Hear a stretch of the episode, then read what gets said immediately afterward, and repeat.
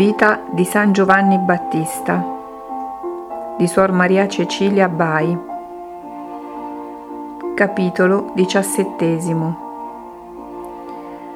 Un giorno San Giovanni stava al Giordano, come era solito, a battezzare e a predicare, quando sentì, per ispirazione divina, come fosse vicino il Messia che veniva al Giordano il santo si accese di un vivo desiderio di vederlo e adorarlo e mostrarlo al popolo che era lì.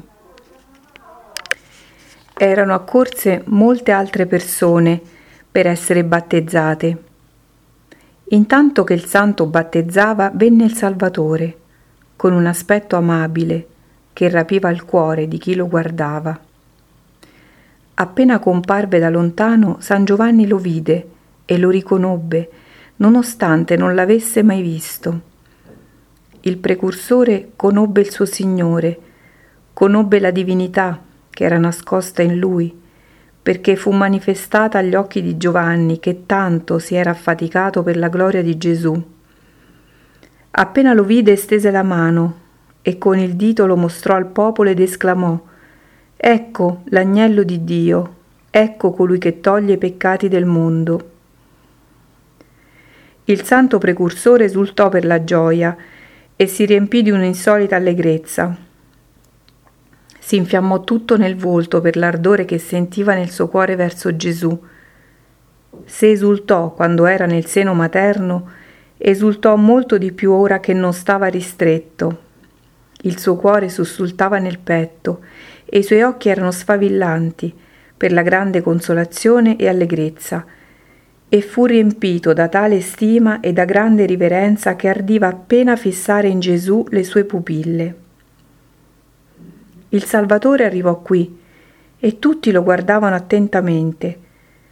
Gesù si mise fra i presenti per essere anche lui battezzato. San Giovanni si prostrò a terra e lo adorò, ma il Salvatore non glielo permetteva e voleva essere battezzato da lui. Fra di loro passò una nobile contesa.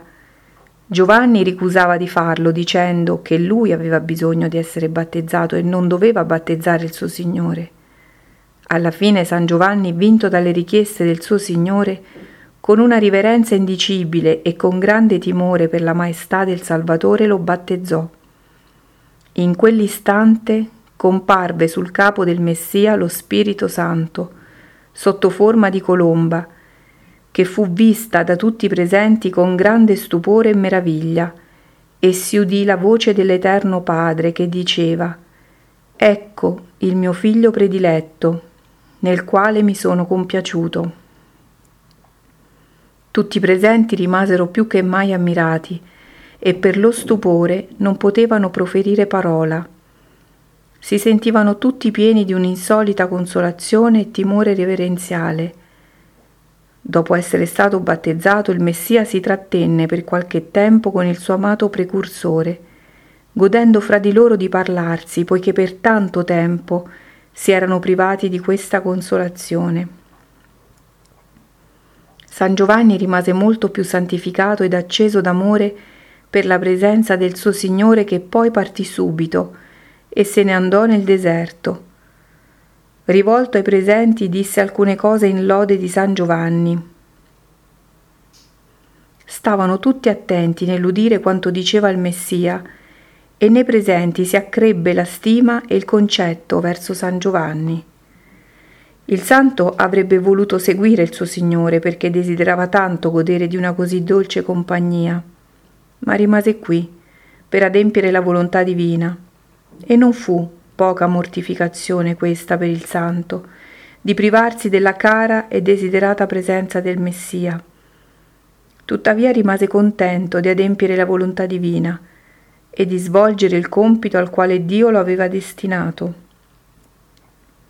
Quando il Salvatore fu partito, i discepoli di San Giovanni e gli altri parlavano di quanto qui era successo e di quello che aveva detto del santo ed egli si umiliava sempre più, dicendo che lui non era degno nemmeno di fare l'ufficio dei più vili servitori con il Messia, qual era quello di sciogliergli i sandali. Il nostro santo sentiva poi una certa tenerezza di affetto verso il Messia e gli pareva di sentirsi struggere nel pensare ai patimenti che Gesù avrebbe sofferto in quel deserto, essendo di costituzione così nobile e delicata.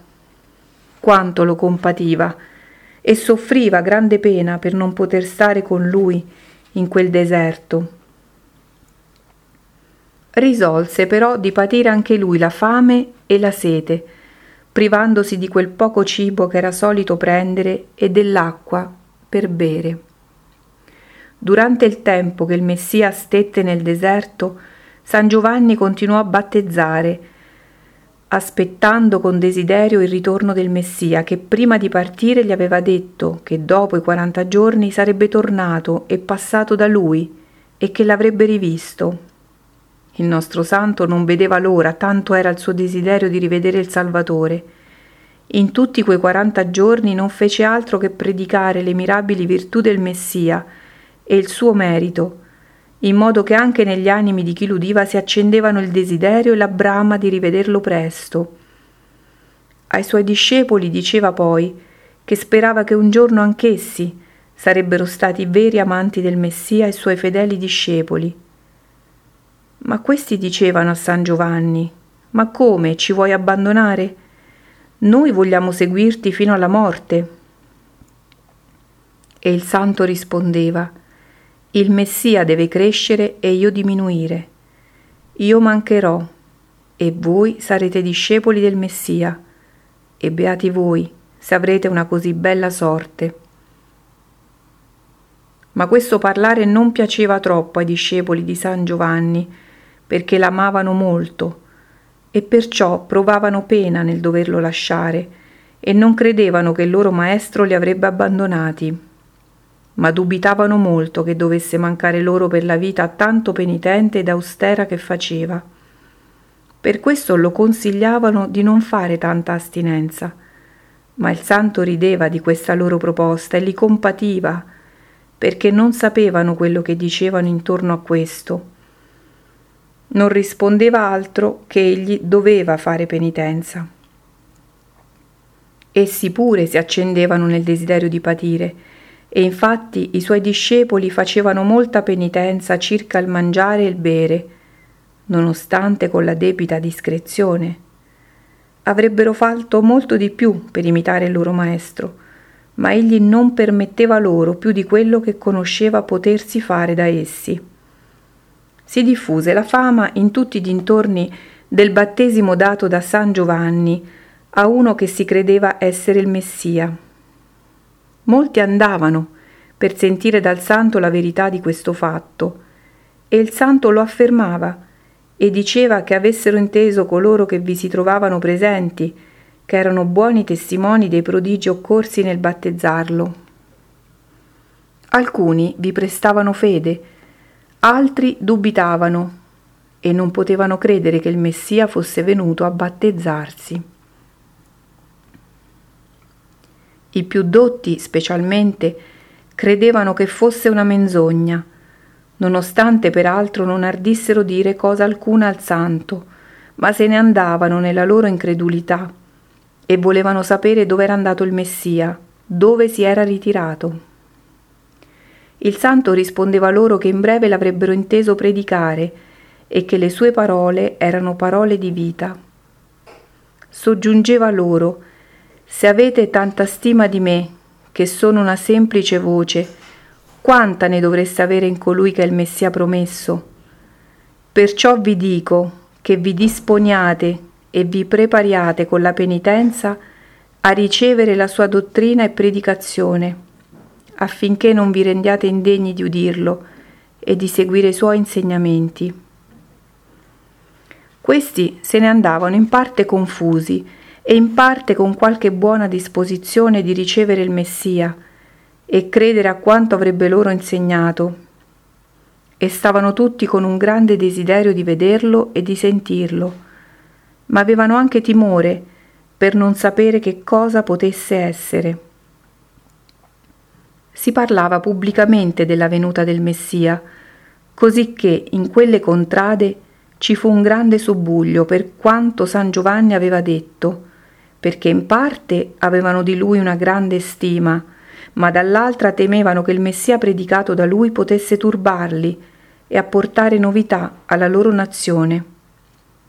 Il demonio poi non mancava di agitare gli animi dei più deboli e sollevarli, benché poi, tornando dal santo, egli li calmava e narrava loro le mirabili qualità e virtù del Messia, la dolcezza delle sue parole, la santità della sua dottrina e la sapienza divina.